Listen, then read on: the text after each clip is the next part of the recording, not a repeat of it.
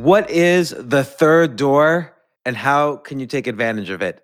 My guest, Alex Banayan, will describe it better than me, but think of getting into uh, a nightclub. The first door is all the people who are lined up hoping to get in. The second door is for the VIP celebrities, people who've already made it and they just walk right in. The third door is the door where you use all your creative out of the box thinking, being entrepreneurial, and you figure out a new, unique way to get to your goal.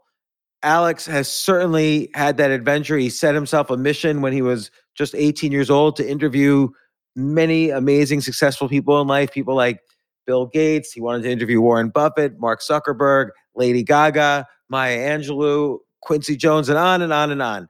This is his story and how he got such amazing interviews and what he learned from them along the way, particularly this concept of the third door. This isn't your average business podcast, and he's not your average host. This is the James Altucher Show.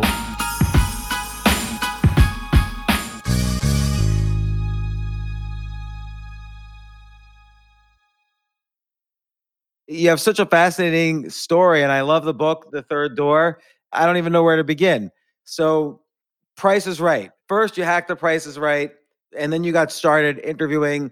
You've interviewed some of the most amazing people on the planet, and your it's interesting how your book is not so much about the interviews, but your journey in going from being this like 19 year old kid to just within a few years getting the best mentors in the world, interviewing some of the most fascinating people in the world, including, you know, Bill Gates, Lady Gaga, Maya Angelou, so many others. There's, uh, there's a thousand. Who didn't you interview?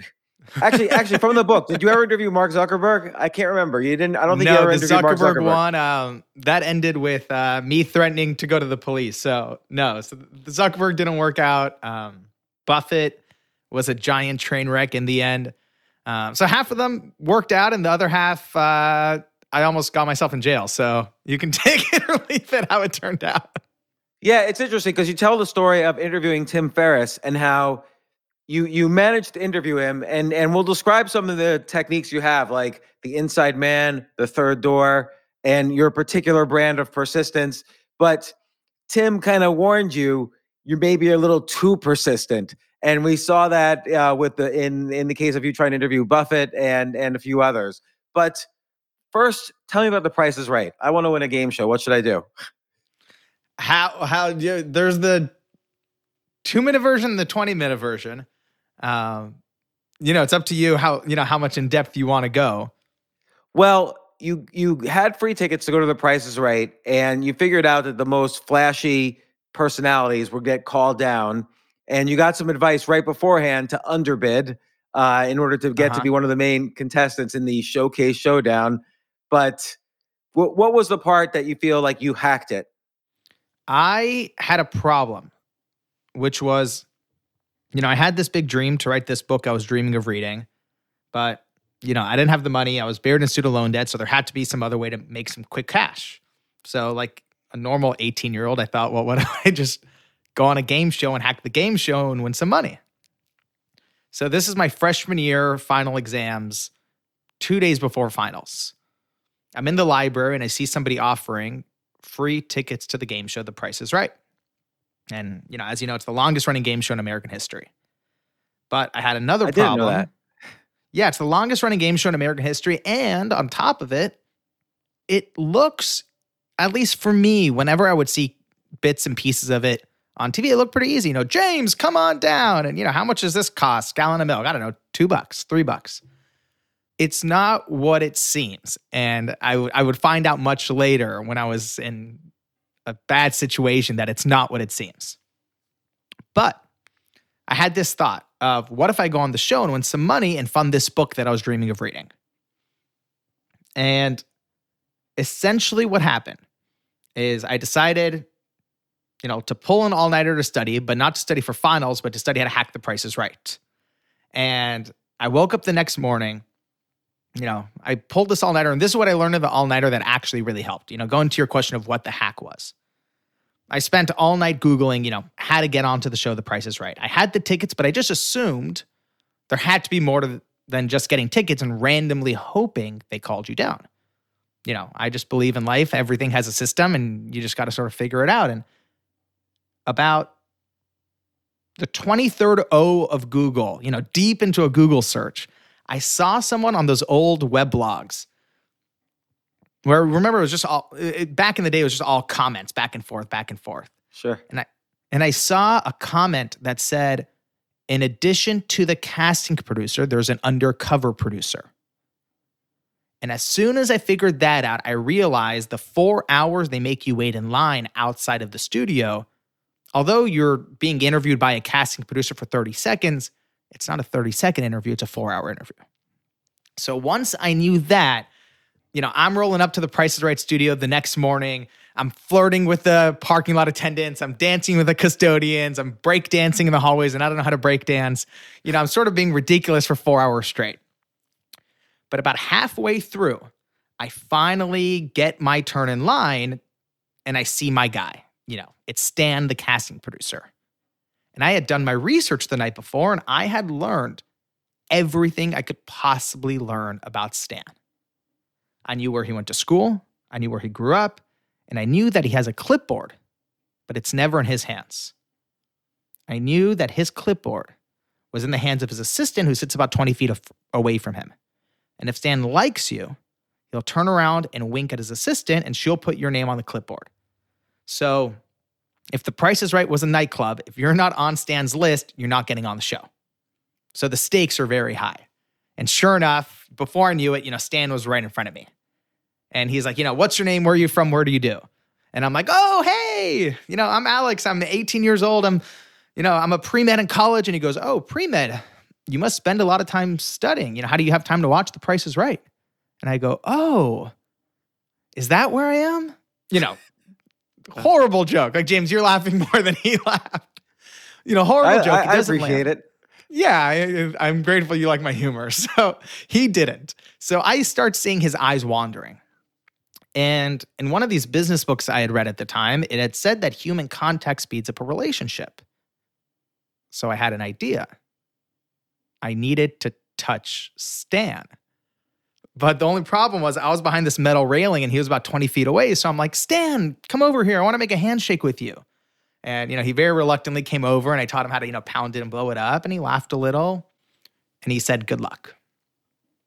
And he starts walking away and he doesn't look at his assistant. She doesn't write anything down. And just like that, you know, I knew it was over. And it was one of those moments where you can sort of see everything that you've been working toward just sort of slip through your fingers like sand. And the worst part is, you know, you didn't even have a chance to really prove yourself. So I don't know what got into me, but it's almost as if all this pent up frustration began combusting in the pit of my stomach.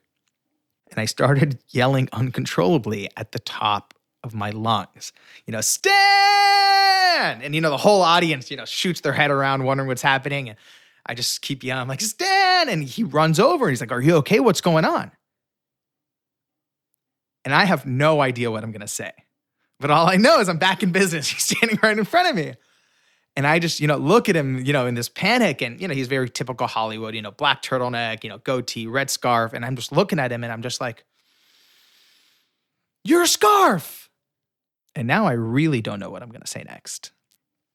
So, you know, he's just staring at me. I'm sweating. And the only thing I can think of is I look at him with all the seriousness I can and I just go, Stan, I'm an avid scarf collector. I have 360 pairs in my dorm room and I'm missing that one. Where did you get it?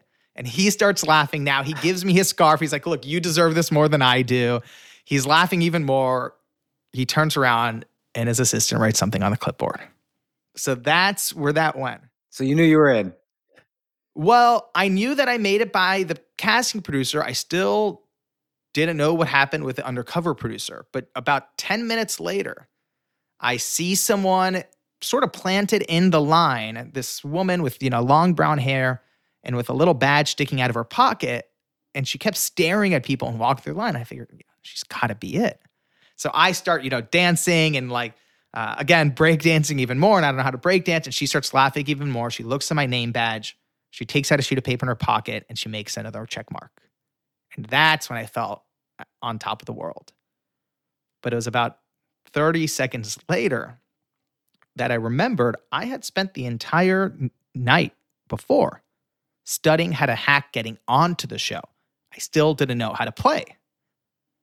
But, you know, no big deal. I just, you know, I still had an hour left until the show started. I just took out my phone and Googled how to play The Price is Right. And I figured, you know, someone must have explained this online. About 30 seconds into using my phone, security taps my shoulder and takes my phone away. Really? Yeah. So at this point now, Because you know, my- is that because they were taking everyone's phone away? Or everyone's phone. It was it was sort of one of those. Uh, you know, now it's very famous at comedy shows. You have to lock up your phone. But The Yeah. Price is Right was a real innovator back then. you know, taking away everyone's phone. So my phone gets taken away. You know, I had seen bits and pieces of the show as a kid. I'd never seen a full episode before. And now, you know, sort of everything's on the line to get the money to fund this book. And I have no idea how to play. And I just essentially sit down on this bench and start sulking, um, feeling like I just ruined everything. And I was sitting next to this old lady with, you know, white hair.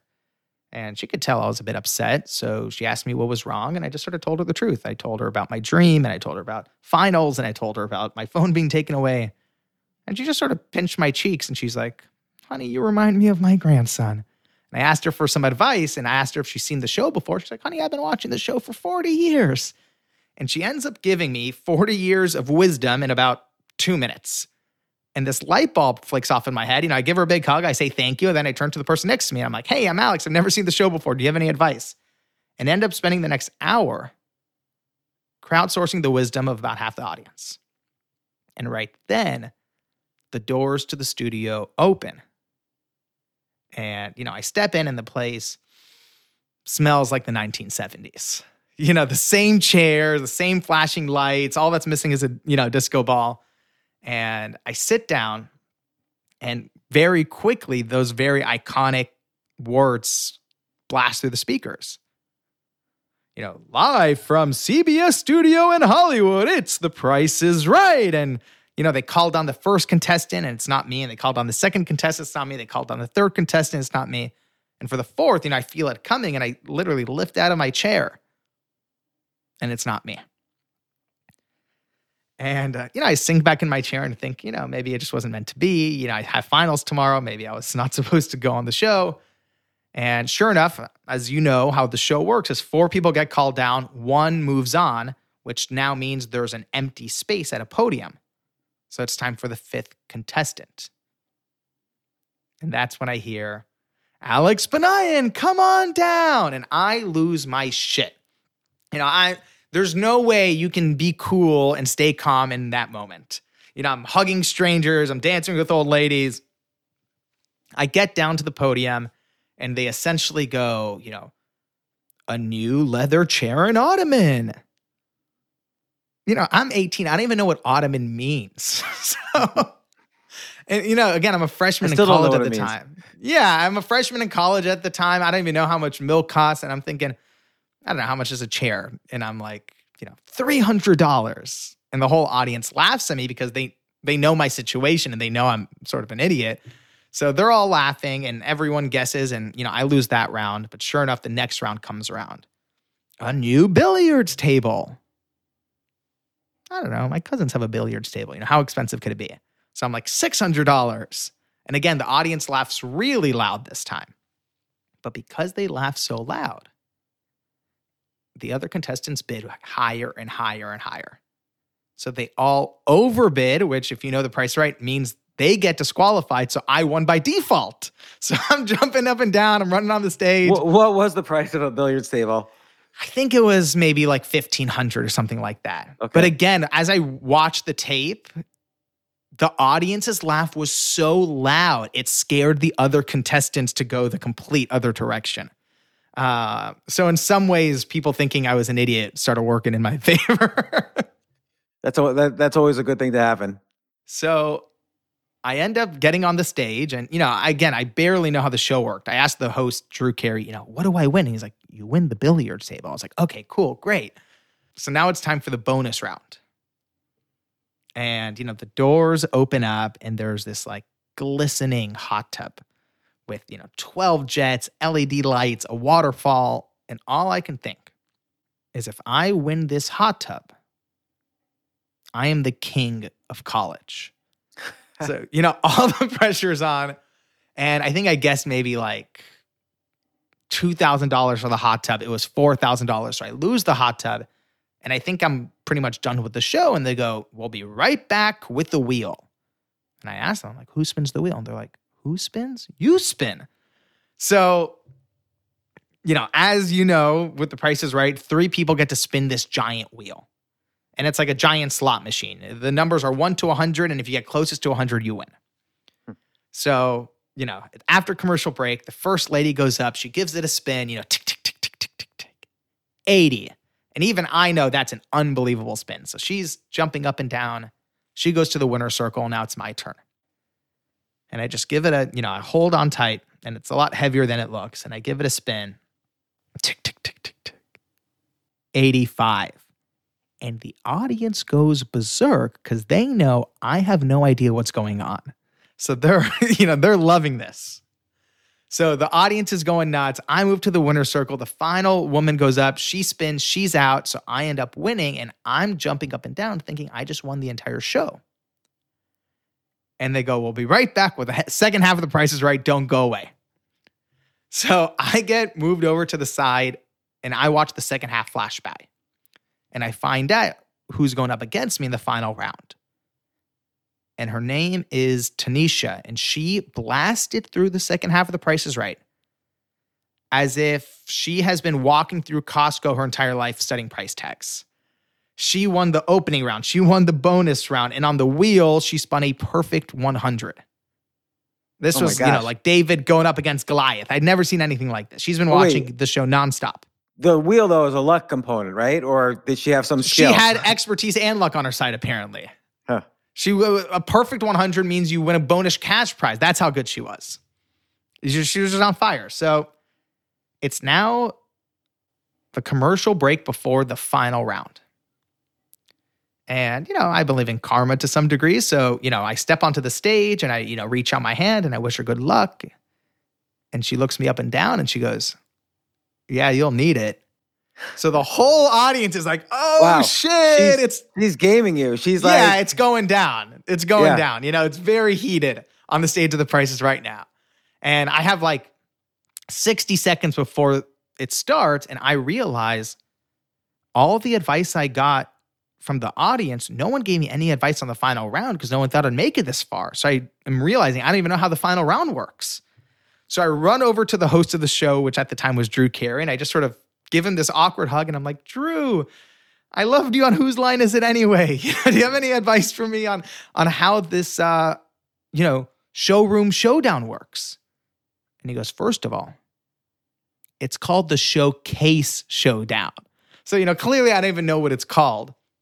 And he ends up giving me this great advice. And before I know it, I'm standing behind the podium. These white lights are shining in my eyes. You know, six machine gun sized cameras are pointed at my face. I'm sweating. Tanisha's dancing. It's time for the final round. Uh, but this is the thing I couldn't have expected. You know, when you watch the show, James, on TV, it's actually not that hard of a game because you can hear the announcer perfectly through your TV and you're sitting on your couch and you can guess. When you're standing on the stage, I don't know if they do it on purpose, but it is almost impossible to hear the announcer over the cheers of the audience. Plus, there's like 20 people filming you. It's, you know, it's very chaotic. And I'm, you know, 18 years old, and this is what I hear. Alex, your first prize is a trip to Six Flags Magic Mountain theme park. Blah, blah, blah, blah, blah, blah, blah. You know, I don't really hear the rest. And I think, I don't know, how much does a theme park cost? 100 bucks? You know, I've been to a theme park before. So in my head, I guess 100 bucks, and then they move on to my next prize a trip to Florida, blah, blah, blah, blah, blah, blah, blah. You know, again, I don't hear the rest. I never bought a plane ticket in my life at that point, but I'm thinking, how much is a trip to Florida? Like 200 bucks? So I guess 200 bucks in my head. What I didn't hear is that the trip to Florida was first class tickets, hotel, rental car for two people. But I'm thinking 200 bucks. while you're in Florida, you're going to take a trip into zero gravity, blah, blah, blah, blah. I'm thinking again, this must be another theme park. So I assume another $100. What I didn't know is that this is the zero G experience, which is how NASA trains their astronauts.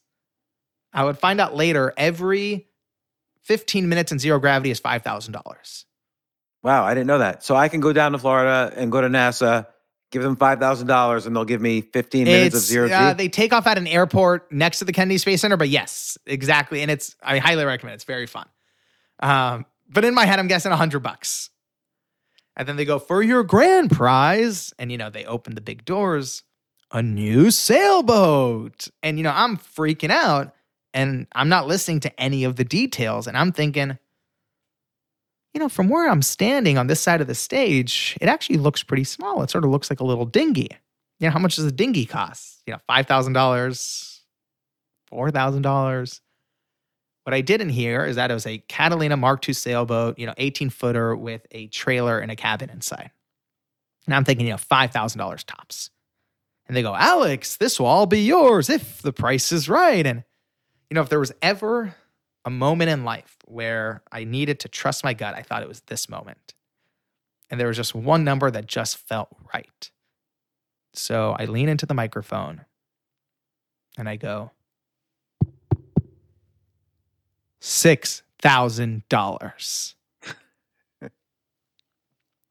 and the audience goes silent as if somebody just passed out on the stage. And I didn't really understand what was happening because, you know, they had been cheering for me most of the day. And I'm looking at the audience really confused. And then I realized the host of the show, Drew Carey, hasn't said anything. You know, you're supposed to lock in your answer. He hasn't said anything. So I look over to Drew Carey and he's just looking at me like, and it finally hits me. And I just lean into the microphone and I go, just kidding? And everybody like erupts in cheers. And I'm, Uh. you know, he goes, Oh, college kids these days always messing around. You know, Alex, what's your real answer? And I'm thinking, shit, that was my real answer. So I don't really know what to do, but I just over look over at the audience and I just start pounding on the podium and I'm like, audience, I need your help. And they start all chanting a single number. But it's a mob and I can't really hear them that clearly. And the producers are trying to get me to guess. and you're allowed to do that. Like you're allowed to ask. yeah, you're allowed you're allowed to crowdsource, but they sort of know it's near impossible because I don't know, there's 300 people who barely know each other Yeah. all shouting over each other. You're not getting much.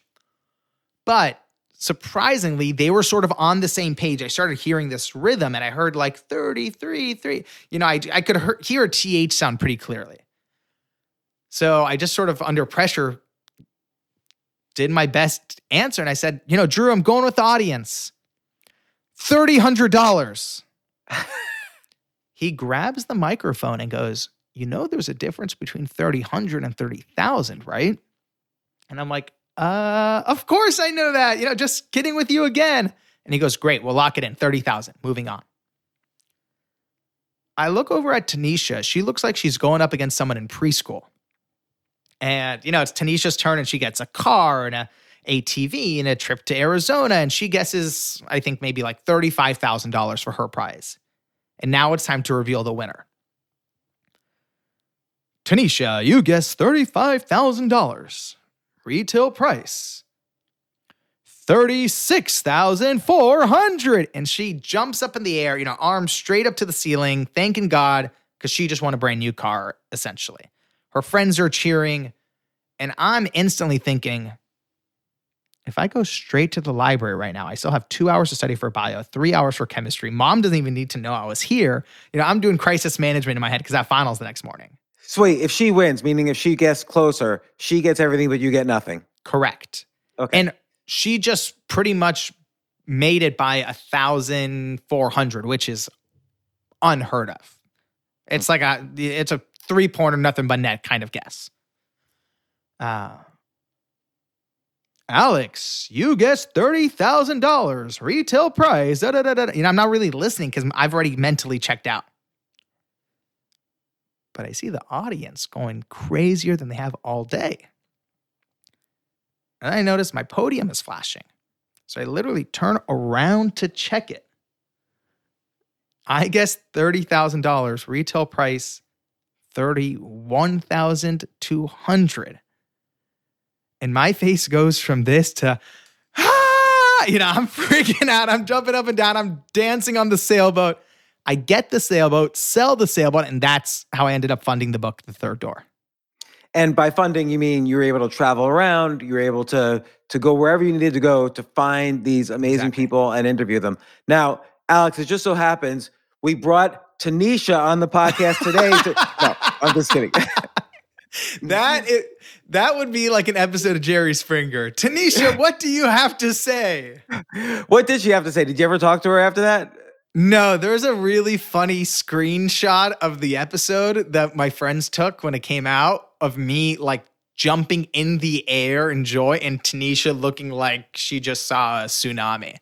No, but she was a really good sport. She was very kind and in reality she deserved to win. She did so well.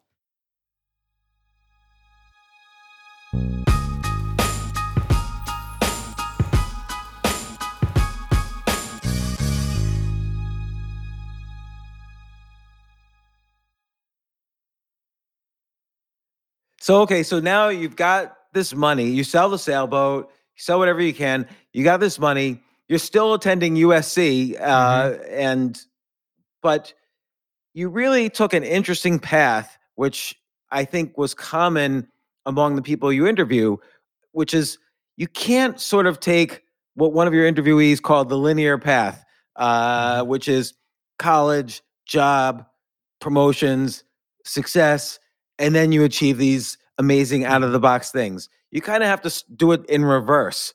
And, you know, i- i- again, there was this commonality. W- One thing I noticed that was common between everybody you interviewed, including some of the, the mentors you mentioned in the book, is that there's sort of a fake it till you'll make it uh, kind of mentality. And I don't mean fake it in a fraudulent way, but sort of like I, I forget who it was who who someone said, "Hey, if you're ever in uh, San Francisco, Yeah. stop on by." And they had no plans to go to San Francisco. They had never been there before, and they said right back, "Oh, I'm there next week. Just by coincidence, I'll stop by." And so there's this mentality of like, just always jump through those hoops, always say yes, and you know, even if it's you know, don't ask permission. Like, you know, it's sort of like take that leap into saying yes, I can do this. You know, overpromise and then show up. So, what were some of the things that you learn at, least in the beginning, of trying to get these interviews with like Bill Gates or Buffett or Tim Ferriss or whatever? I And, and Yeah. by the way, oh, one other thing I want to ask. I'm sorry. You told that story very well. The Price is Right story. You told that very well. And I know in part it's because one of your initial mentors, Elliot Bisnow, who started the Summit series of talks, he kind of told you over and over again, tell that story, tell that story, tell that story. And then he would comment on how you were telling the story. Like how much of what you just told me was advice that Elliot Bisnow gave you uh, during this process of telling the story to all his friends? well Because he sort of forced you to tell that story to everybody. I think that's the value of a good mentor is that they can see things in you that you don't even know has any value. I remember my first year of going out and trying to get interviews, I would just tell people, you know, I have this dream to, you know, inspire my generation. Would you please do an interview? And I was just getting doors slammed on my face nonstop. I met this guy, Elliot Bisnow, started, like you said, the Summit Series conference. And within my first hour of meeting him, he's just really good at sort of grilling people and pulling back the layers and finding out what their thing is. And like two hours into our first conversation, he asked me how I had money to even fly and get plane tickets. And I casually mentioned I went on a game show and used the money. And he said, We've been together for two hours and you've never brought that up. And he looked me in the eyes and he has these like searing eyes and he goes, You will never be in a meeting again without bringing that up in the beginning. And it just sort of was this mindset shift of like, oh, people find that interesting. Um, which when you're 18 or 19, it's hard to tell. Uh, that sort of goes back to pitching. People don't really, a lot of people just talk about the specs of their hardware as opposed to the mission of the company, you know, basic things like that. Uh, but to get to your original question, which is how these interviews came to be, and how all these people who I went out to go interview, how they launched their dreams. You know, how Bill Gates sold his first piece of software, how Lady Gaga got her first record deal, they're not as obvious of stories. Yeah, but but again, like like Bill Gates, he he was selling Basic to for, to the MI for Mhm. the MITS Altair, and they said, okay, we're going to buy Basic from you. He didn't. He didn't said, have it. Great, done. But he didn't. He hadn't done it. And Paul Allen's getting on the plane to go to Arizona, and he had forgotten to write the loader, which loads the program into the computer. So he like writes it on the plane. So there's all this sort of like yes before you before there's action. Yes, and I think what's important, especially if I'm, you know, talking to someone young who might, uh, and uh, sometimes misunderstand what that is. It's not lying. It's not taking advantage of someone. Um, if anything, people who do do that don't have a career. They get caught pretty quickly, and Right. they don't have a career. You failed. Congratulations. Um, what that is is a bit of you know jumping out of a parachute and building your parachute on the way down. Uh, so integrity is really important if you do want to not only be a good person but have a, a lengthy career. Um, but you know, for better or for worse, and I, I don't condone it. Just the reality is, when you study even Maya Angelou or Spielberg or Bill Gates, there were these little gray areas that they use in order to just get their foot in the door to prove that they had the goods and actually deliver value. With every single one of the people you interviewed, there was some component of that. Well, I think the reality is um, kids stretch the truth a little, teenagers stretch the truth. Uh, you know, what I have noticed is that they all in their 20s started realizing the value of integrity and uh, shed that part of their personality. But yeah, a lot of these people got their starts when they were teenagers. Um, or in their 20s and they they did shed one of my favorite stories that to me is the ultimate third door story of someone launching their career comes from Steven Spielberg. And this story, to me, just has all of the elements that's applicable to whether you work in sales, entrepreneurship, if you're a writer, author, filmmaker, musician. You have to have a moment like this. So, this story comes from early on in Spielberg's career. And what a lot of people know about Spielberg is that, you know, he made Jaws and Schindler's List and Indiana Jones. But what most people don't know is that when he first applied to film school as a teenager, he didn't get in. But, Really? you I didn't know that. he didn't get in. He applied to USC Film School and didn't get in. But no big deal. He's obviously persistent, so he applied a second time. And he still didn't get in. And that's where most people would stop. But he decided to take his education into his own hands. So he moves out to Los Angeles and goes to a local community college in LA so he could sort of be around the action. And then decides he's going to try to figure out how to get his own film education on his own. So, have you ever been to a Universal theme park in LA? No. So, you know, Universal Studios Hollywood, this big theme park in Los Angeles, and it's connected to the film studio. And one of the rides that they've had for a long time is this tram that takes you on the back lot of the studio and you can see where they make the movies. So they had this ride even back then. So Spielberg was about 19 years old. He gets on this tram, it's going around the back lot. He jumps off, hides around the building, and the tram keeps driving. Again, I do not suggest this to anyone. You will get in a lot of trouble if you try this, but this is what he did. So he jumps off this tram, it drives away, and he starts walking around the lot on his own. You know, this is his dream. He's wanted to be a director his whole life. About an hour into his self guided tour, he bumps into this older man, and this older man notices this kid with pimples on his face and says, You know, who the hell are you? And this is where integrity comes in. Spielberg told him the truth. He goes, I'm so sorry. I jumped off the tram. I, you know, no harm done. You know, I can leave if you want. My name is Steven Spielberg. I want to be a director. And the old man appreciated his honesty and started talking to him. And they talked for an hour. This older man was named Chuck Silvers. He was the head of the Universal Television Library. So he's in charge of all the archives. So he goes, Listen, kid, how would you like to come back onto the lot legally the next couple days? And Spielberg goes, Oh my God, that would be a dream. So Chuck Silvers writes him a pass for three days. And Spielberg comes back the first day, the second day, the third day. But then on the fourth day, he shows up to the security gate wearing a suit, you know, holding his dad's briefcase, walks up to the gate, throws an arm up in the air, and goes, Hey, Scotty. And the guard waves back, and Spielberg walks right through. And he ends up doing this for months. He's asking directors and producers out to lunch. He's sneaking into editing bays and into sound stages. He's essentially building his own film school from scratch. Now, a few months into this, Chuck Silver slowly becomes a mentor to Spielberg.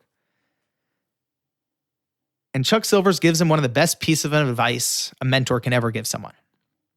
He sits Spielberg down and says, Listen, there has to be a moment in your life where you stop schmoozing and you have something of value to show people.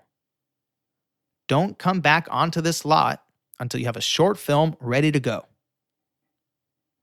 And Spielberg, you know, took the advice to heart, as hard as it was, and didn't come back onto the lot until a few months later when he had this 21 minute film called Amblin.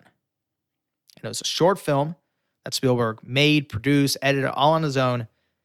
And he went back and showed it to Chuck Silvers. And it was so good that when it was done, a teardrop came down Chuck Silvers' face.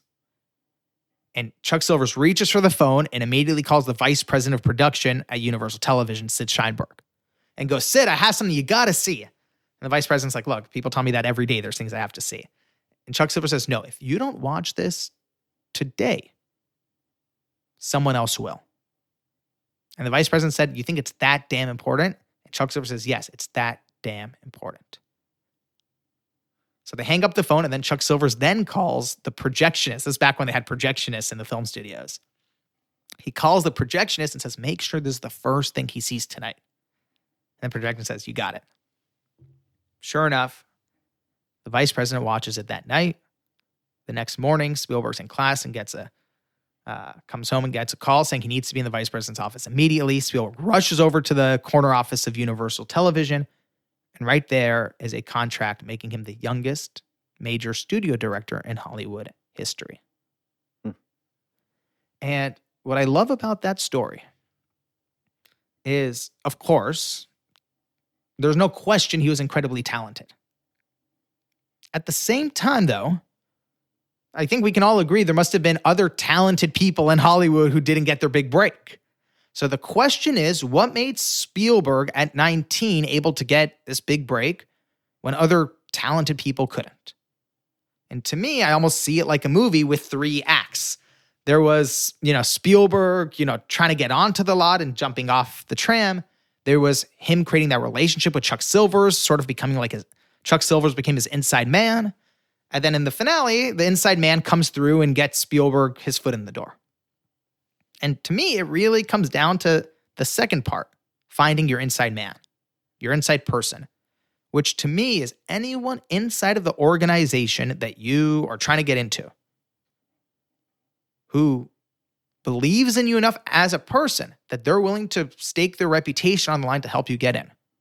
And whether it's Warren Buffett, Bill Gates, Lady Gaga. I can go through story after story after story where there was always that inside person who helped change everything. And you also, uh, part of it is you have to meet that inside person. So with Steven Spielberg. Right. It doesn't land on your lap. Right. Like he had to kind of do something that no other 19 year old was going to do is he took that chance of getting off the tram. And okay, you equate this with an integrity issue. I think there's a lot of gray areas where ambitious people wade through the gray and and get to the other side. Now, with you, you also had uh, your own mentor who was able to introduce you to a lot of inside people. Uh, like you reached out to this guy Elliot Bisnow, and what made you reach out to him? How did you know? How did that relationship start out? This guy introduced you to the entire world, basically. you would like to hear that. I'm very grateful for him. Um, that story begins where a lot of my life stories begin with me banging my head against the wall in the sense of I was a year into working on the third door. You know, I had this big dream to interview all these people, and I thought everybody would think it was a great idea. But to my surprise, Bill Gates and everyone else essentially told me to get lost. And I couldn't understand why I was getting rejected over and over and over again. And I had no idea what to do. And to the point where a year into the process, I even was able to get on the phone with Bill Gates' chief of staff. But he essentially told me, you know, go build more momentum and call me back. And I'm like, what the fuck is momentum? Like, you know, these sort of these businessy terms that don't mean anything. I had no idea what was going on. So that night, I'm in my dorm room, and I just so happened to come across an article on Fast Company about this cruise ship, and it's called Summit at Sea, and it's this cruise ship where they were gathering, Richard Branson and Bill Clinton and the Roots were the band by the pool and you know, it was, you know, the founder of Tom's Shoes and Gary Vaynerchuk, and all these people were going on a cruise for three days. And I'm reading this thinking, like, this is sort of like my book in cruise form. And I'm reading it, and at the end of the article, it says, you know, Summit Series was created by 26 year old Elliot Bisnow. I'm thinking, you know, 26, that's like my cousin's age. Like, this is ridiculous. So, of course, I just Google Elliott Bisnow, and it felt like I was Googling the guy from Catch Me If You Can where there were tons of things about him, but none of it made any sense. And I ended up spending hours and then eventually days glued to my computer reading everything I could about this guy. And it got to the point where I ended up, and I, it's crazy to actually think back to this. I opened up my journal and wrote at the top of the page, Dream Mentors. And on the first line, I wrote Elliot Bisnow. Now, a couple weeks later, I find myself in the library. You know, I'm still in school. I was studying for an accounting final. And, you know, I was doing what I always do right before finals. I was procrastinating. And my idea for procrastinating that day was I was like, why don't I just try to send a cold email to Elliot and just see if anything happens? Because I just so desperately need to figure out what momentum is and how to get these interviews. And I had previously as you mentioned, I had interviewed Tim Ferriss quite recently, and Tim Ferriss gave me a cold email template that he used to launch his career. So I was like, let me test out this Tim Ferriss cold email template. So again, I spent hours trying to find Elliot's email. I can't find that at all. So I sort of guess it. I use the cold email template and I essentially use my two weeks worth of research on Elliott to write what I think is the best possible cold email. I send it to this email address that I don't even know if it's his. And an hour later, I get a response saying, Great email. What are you doing on Thursday? Okay, you have to describe describe as well as you can the, the cold email template. All right, so this is the Tim Ferriss cold email template from the book. And for anyone listening who wants to cold email someone, cold DM someone, I've used this for 10 years. Readers of the book have used it to reach out to the CEO of Apple, Sheryl Sandberg. I've all gotten responses. Um, advi- financial advisors of Merrill Lynch have been using it to close, you know, new clients. It really works, and this is how it goes. And this isn't cooking where you should add your own twist. This is baking. Follow it exactly. So it goes like this Dear so and so, you know, first paragraph. I know you're incredibly busy and you get a lot of emails, so this will only take 60 seconds to read. Boom, that's your whole opener. That's it. Second paragraph. One to two sentences max of who you are and why that's relevant to the person you're emailing. So that shouldn't be a copy paste of your bio. This is a very uh, custom pair, you know, two sentences about why who you are is relevant to the person you're emailing. Boom. Third paragraph, again, one to two sentences max of a hyper specific question they can answer without thinking too hard. So asking what should I do with my life is a horrible question. Asking what is a book rec- you recommend for an aspiring entrepreneur is actually a great one. And then final paragraph is the clincher. I totally understand if you're too busy to respond. Even a one or two line reply will completely make my day. All the best, Alex. So, you know, I write that all out for Elliot Bisnow. He responds magically one of the email addresses that I had guessed worked. And he says, What are you doing Thursday? So, of course, I open up my calendar and it says Thursday accounting final. So I respond back to Elliot, I'm completely free. What do you have in mind? So he goes, Great. Before I see you, make sure you read this chapter in this book.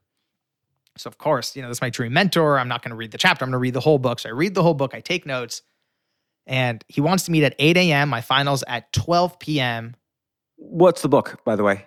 The book is called When I Stop Talking, You'll Know I'm Dead. When I Stop Talking, Oh, You'll Know. Oh, I'm Dead by Jerry Weintraub. A plus book. Uh, one of the few books I've read multiple times because it's just so enjoyable, so wonderful. So I read I read that book. I show up. Elliot's meeting is at 8 a.m. I assume it's going to be probably 10 or 15 minutes. My final's at noon. This is going to work. And he wants to meet like about an hour away from my college campus. So it all works out great. I show up 8 a.m. Our 10 minutes turns into 15 minutes, which turns into 30 minutes. And we end up spending four hours together that morning. What I couldn't have imagined is we ended up spending the rest of the summer traveling the world together. And it's now been 10 years. And Elliot is not only one of my greatest mentors and one of my best friends, but he even was standing with me at my dad's bedside as my dad took his final breath. So he really became like a family member.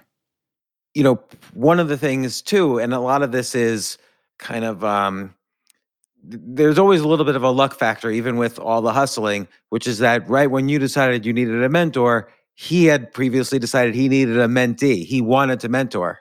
That's that's exactly right. And what's crazy to make it even more wild, the email address I had sent it to was his old company that he doesn't even work at anymore. And he normally just checks that email once a month to see if anything is relevant. And I so happened to have emailed him the exact day he chose to check it.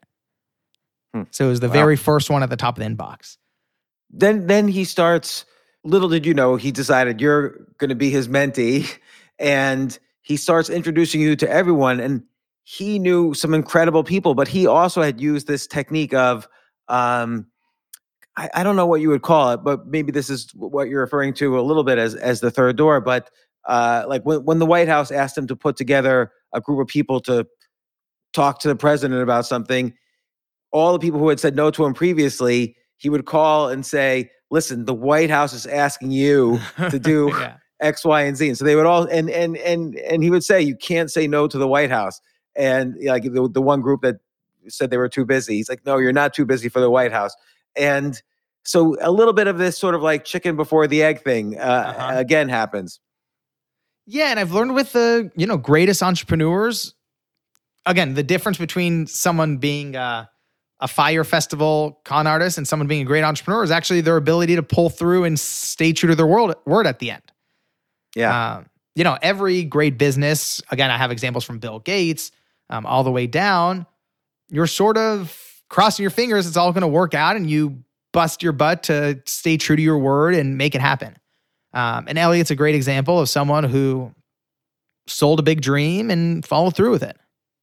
And then you found kind of various mentors along the way. So for instance, you had this opportunity to interview Larry King and and Larry King before he passed away would have breakfast every morning with his buddies. One of those buddies, a good friend of mine, uh, I've been on his podcast a bunch of times. He's been on mine, Cal Fussman. Spent a lot of time with you teaching you how to interview. that changed my life tremendously. And if I would to say a singular moment that has had one of the biggest before and after effects in my life, I would put the Elliot cold email first, and then a very um, unexpected situation in a grocery store with Larry King second. Uh, and the story, again, changed my life because, again, it led to Larry and it led to Cal, which both huge before and after effects. The reason the grocery store story is my favorite is because it's one that I, you know, I can claim some credit with the Elliot one of writing a good cold email. This one is more, even more preposterous. So the setup for this one is right before this moment. I had a disaster situation with Warren Buffett. You know, I had been writing him letters for eight months. I went to his annual shareholders meeting and it you know, I asked him my questions in front of 30,000 people and it completely backfired and blew up in my face. It was this giant train wreck.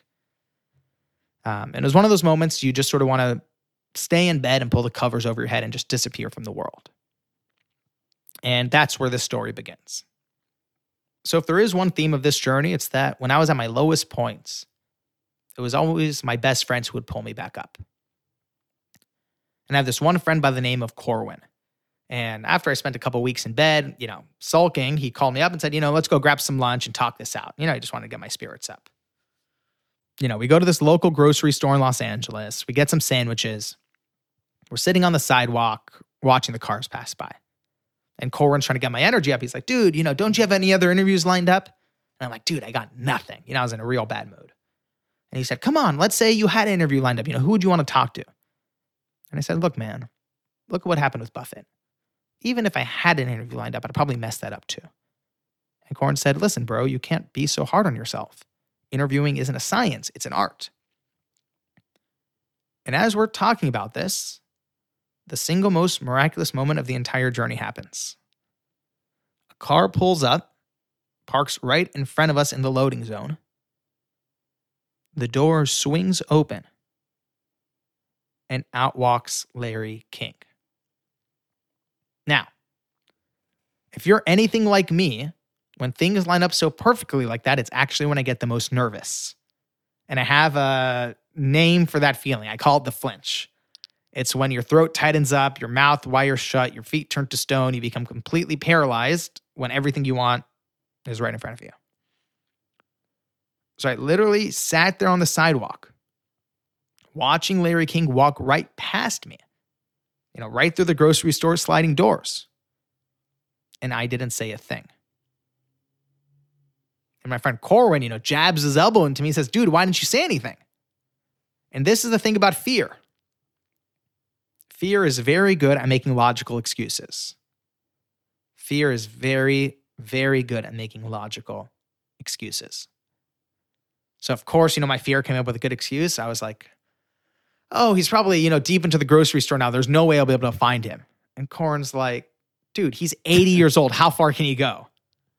so you know, very reluctantly, I stand up off this sidewalk and I walk into this grocery store looking for Larry King. And, you know, I walk over to the bakery section. He's not there. I go over to the produce section, you know, fruits, vegetables, no Larry. And right then, I remembered he had parked in a loading zone. So he must be leaving any second now. So now I, you know, this bolt of adrenaline kicks in. I start sprinting down the aisles looking down each one. You know, no Larry, no Larry, no Larry, no Larry. And I cut around the frozen food section. He's not there. And I figure he's got to be at the checkout counter. So I'm sprinting down the checkout counter, looking down each one, you know, no Larry, no Larry, no Larry, no Larry. And at that point, I wanted to kick myself because he had been right in front of me and I hadn't said a thing. So I'm walking out of this grocery store, staring down at my feet through the parking lot. And finally, I lift my head. And right there, 20 feet in front of me, is Larry King, suspenders and all. And it's almost as if, again, similar to that stand moment, all this pent up frustration and rejection and anxiety started combusting inside of me. And I started yelling uncontrollably at the top of my lungs, you know, Mr. King! And the echo in the parking lot was so loud. I will always remember Larry King jumping up in the air, like turning around, every wrinkle on his face sprung back. And I didn't really know what to do. So I just sort of ran over. I'm like, oh my God, I'm so sorry, Mr. King. I'm, you know, my name's Alex. I'm 20 years old. I just wanted to, you know, I just always wanted to say hi. And he goes, okay, hi. And he walks the other way. So I'm trying to think of something intelligent to say to save the situation. So, you know, I'm awkwardly following him out to his car. You know, he gets to his car, opens his trunk, stuffs his groceries in. He's opening the driver's side door. And I just look at him and I go, wait, Mr. King. Can, can I go to breakfast with you? And he looks at me like I'm a lunatic.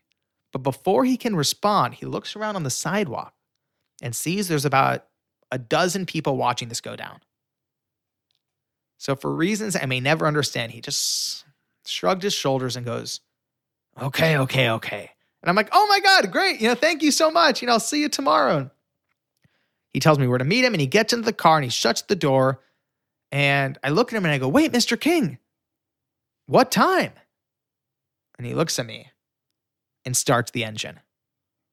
So I'm now, you know, shouting through the window, you know, Mr. King, what time?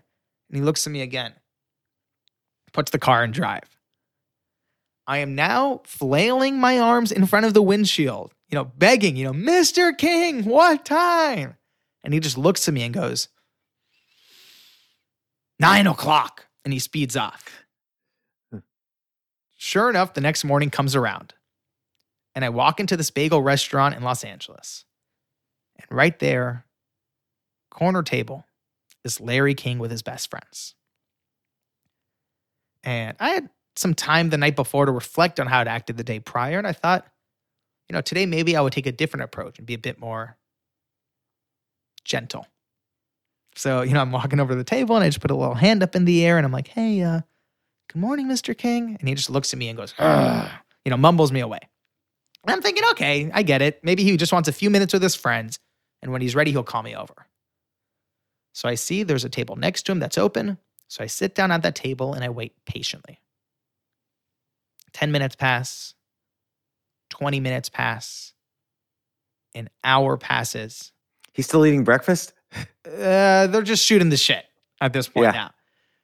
But finally, he stands up and he starts walking toward me.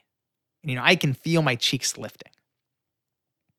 And then he walks right past me and heads for the exit.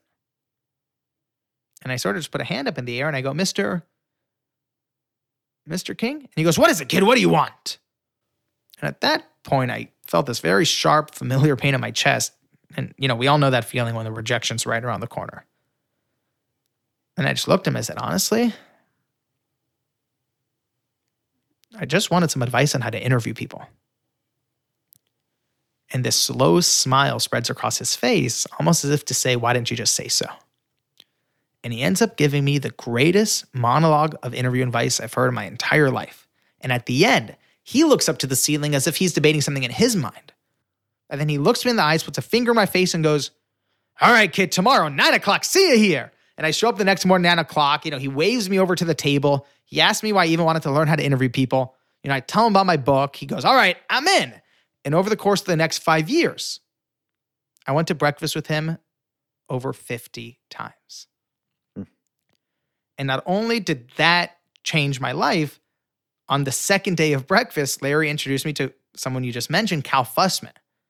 And Cal Fussman is, in addition to Larry King, one of the greatest interviewers of a generation. And Cal Fussman not only helped me learn how to interview, he helped me learn how to write. And his daughter became my goddaughter. And again, one of those moments where um, life had a very clear, almost like an earthquake, a very clear before and after. And so what what was some of the advice? Did Larry give you any advice that that surprised you about interviewing? Yeah, I'll say what sh- um, what surprised me the most, and that changed my style the most. It sounds simple, but it's very hard to implement. He said, and you know, he has that very. I, I miss him a lot. He has this very you know beautiful way of talking, where he's like, "Listen, kid," and I always remember him going, "I already know the biggest mistake you're making." And you know, of course, I'm all ears now. He goes, "I can already tell." you're going to make the same mistakes that every new interviewer at any age makes when they're starting out.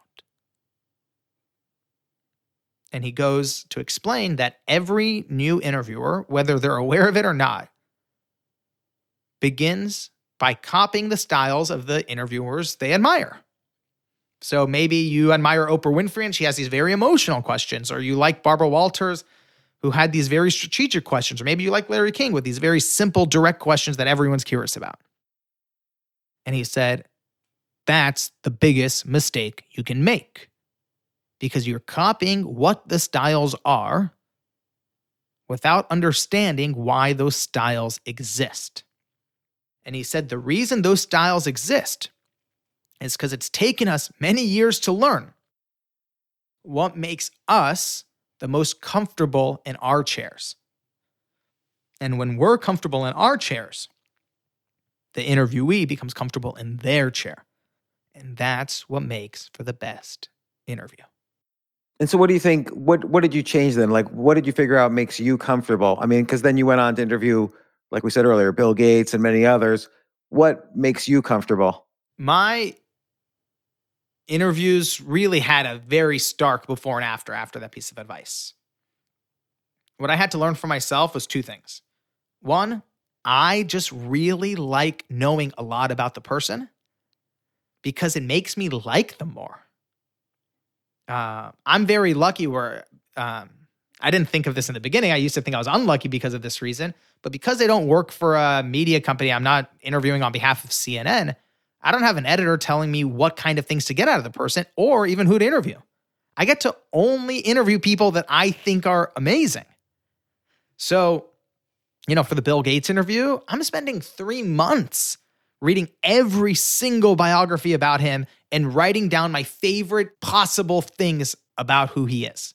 Even for Quincy Jones, the you know famous music producer, I listened to every song he had worked on every single day, and I read all his biography. So I get to go really deep into these people, and I get to really know to the point where my favorite moment was when I interviewed Pitbull, the musician.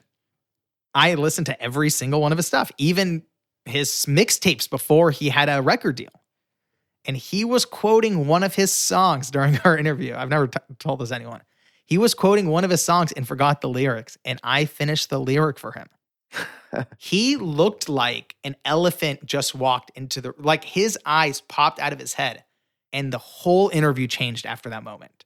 He literally, I remember very clear, we're sitting on his balcony in Miami and he sat back and he goes, All right, I see what's going on and he smiled and we just he started sharing these he he's never shared with any interviewer before.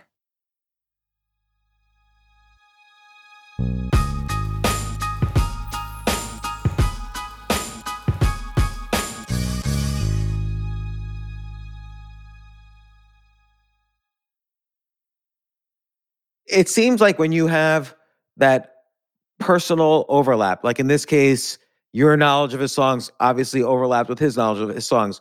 Or in Jessica Alba's case, she was talking about, you know, death or deaths of people close to her. You were going through your experience with your father, and you were able to bring that in. And now you're connecting as human beings rather than interviewer and interviewee.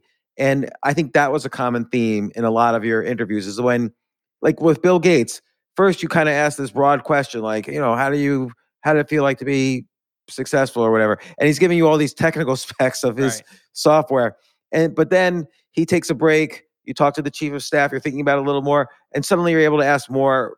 You're really able to ask things that were important to you, and and and more storytelling driven as opposed to um, kind of these broad general questions. You're able to get it more personal, and and I, I wonder if that's kind of an, an important, you know, yeah, quality you picked up here tremendously. And even when I you know, right now, what I spend a lot of my time doing is going to speaking at different corporations. And one of the questions I get, you know, if I'm working with executives is, you know, what are some keys to interviewing that you've learned that can help us with job hiring? And I'll tell them that Larry King advice I just told you. And I say, again, I won't name names, but one company 10 years ago became very famous by uh, grilling their potential hires by saying, How many jelly beans are in this jelly bean jar and asking these questions that are sort of impossible and make people sweat.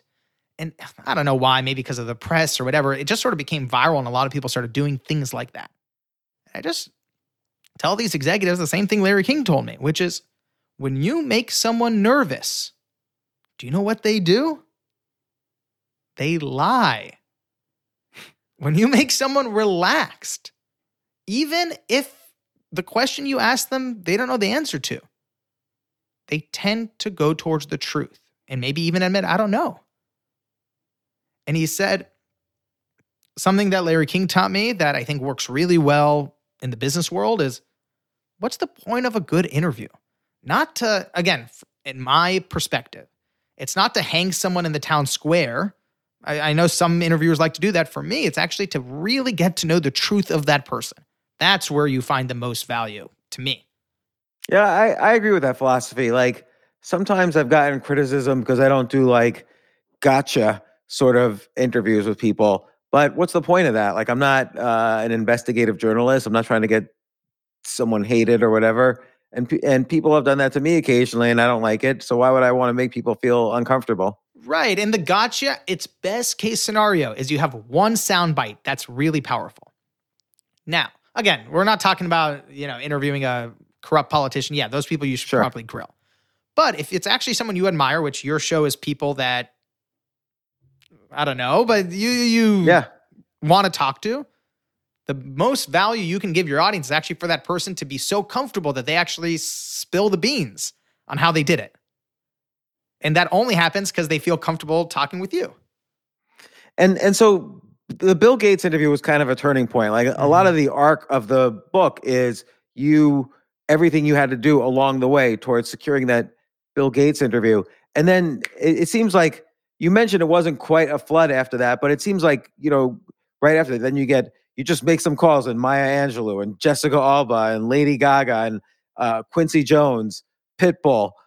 You know, like how do you, how do you get into how, or at the time, you know, uh, how, would you get in touch with Maya Angelou and just call her and say, "Hey, can I interview you?"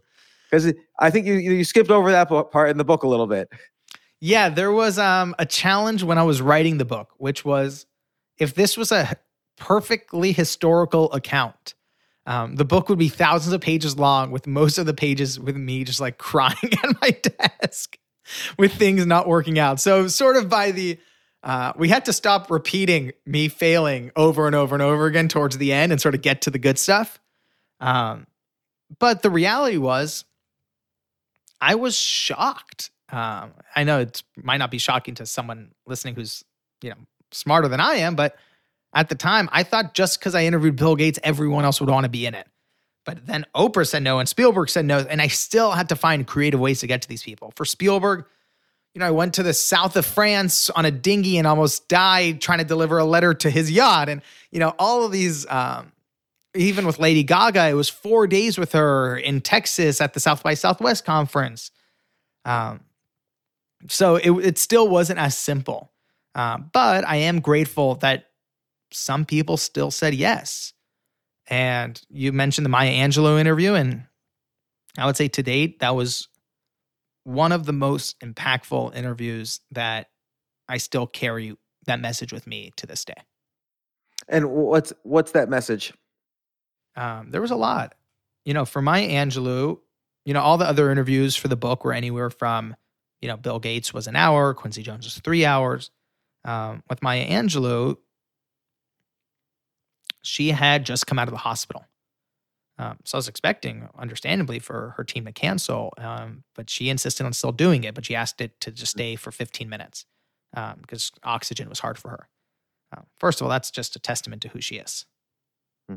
And what I would find out later is that the day I interviewed her, she passed away exactly one year to that day. Hmm. Um, so it was one of her final interviews of her life, um, which I was very honored to do. Uh, there was a lot of things she said. One of them that sticks with me the most. Uh, oh, there's so many. You'll you'll appreciate this one because you're a great writer. She said, uh, she actually shared a Nathaniel Hawthorne quote that said, uh, "Easy reading is damn hard writing."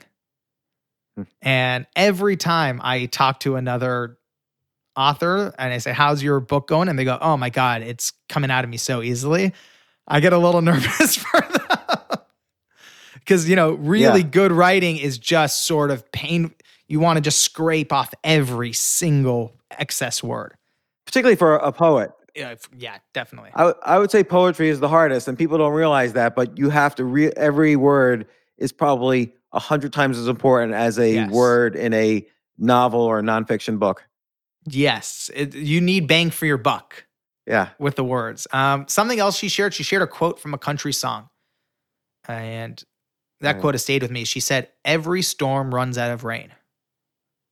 Um, and, you know, the way Maya Angelou talks, she was like, Young man, I want you to write this down on a notepad and keep it on your writing desk. Every storm runs out of rain. And I've kept that and held on to that very dearly. And and you know I always wonder this. Like I've done I've done like thirteen hundred podcasts, and I've interviewed a lot of people, and I sometimes try to understand, but it's impossible to understand how my life has changed because of talking to all these Mm. people. I mean, do you have any sense at all how your life has changed, not from the journey, but actually from achieving the goal of talking to all these people?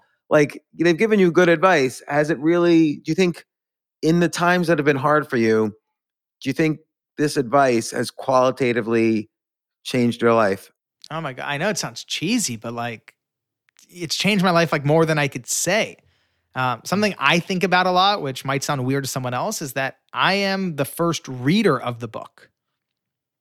Normally, authors, you know, I'll include yourself and people like Cal Fussman, are the experts and they are writing their expertise that they already know down on the page.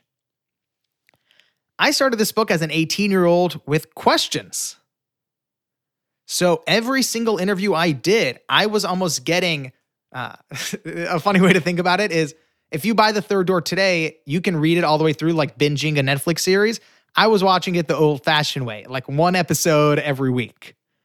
And it was changing me over time and to the point where even my best friends, every week I would like show up to the dining call or to dinner and just tell them what I learned. And, you know, every, all of us changed throughout the whole experience. And sometimes the changes were painful changes. Sometimes it was learning about with Warren Buffett the dangers of over persistence and how I got myself blacklisted. Um, sometimes the changes were that Zuckerberg experience where they threatened to call the police on me. You know, some of them were really disastrous, uh, but some of them were really beautiful. I would say, you know, the biggest change was, of course, my mindset. When I started the journey, I really genuinely didn't have an answer to that big question, which is when you have a big goal, you have a big dream, but no one's taking your calls, no one's taking you seriously. How do you find a way to break through? And I would say it took me years and years of interviews to come away with the realization that Maya Angelou, Warren Buffett, Bill Gates, Lady Gaga, as different as these people seem on the outside, they treated life and business and success the exact same way. And the analogy that came to me is that it's like getting into a nightclub. There's always three ways in. So there's the first door, the main entrance, where everybody waits in line hoping to get in. And we all see people standing in line hoping the bouncer lets them in. That's the first door. That's where 99% of people wait around. And then there's the second door, the VIP entrance. But what society doesn't tell you is that there's always, always the third door. And it's the entrance where you jump out of line, run down the alley, bang on the door 100 times, crack open the window, go through the kitchen. There's always a way in. And whether that's how Bill Gates sold his first piece of software, you know, as I mentioned, how Spielberg became the youngest director, they all took that third door. And if I've learned one thing is that there's not really a way around it. If you want to achieve something, and I've actually been surprised. I used to think in the beginning that you only took the third door when you were just starting out in your career.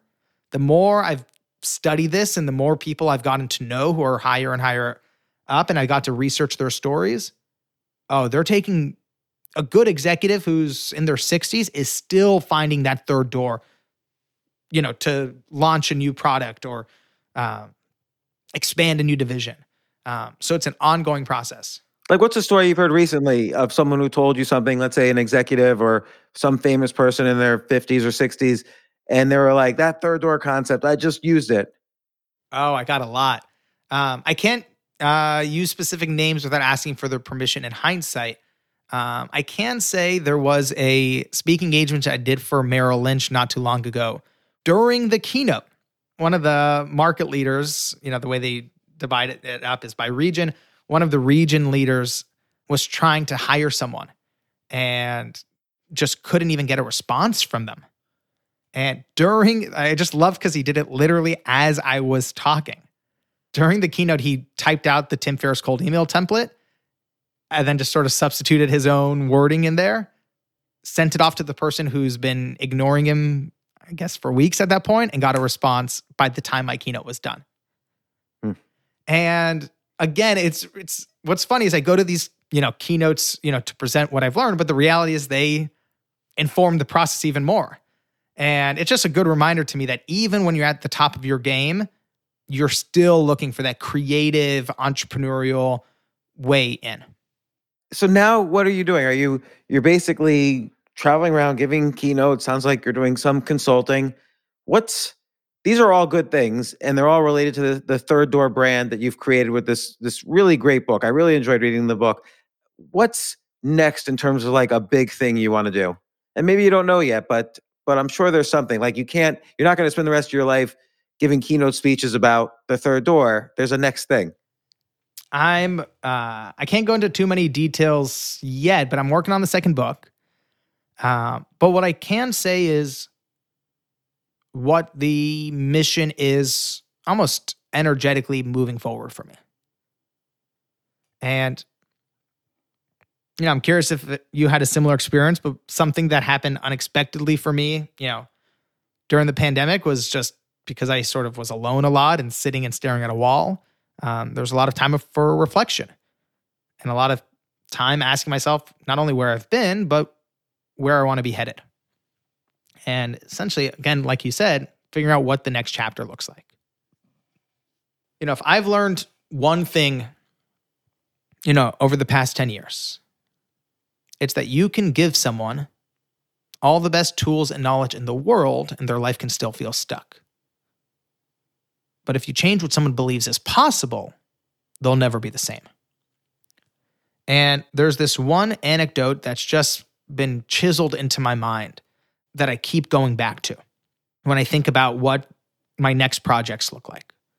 And it's this story that I read during my research of a teacher who was teaching for Teach for America.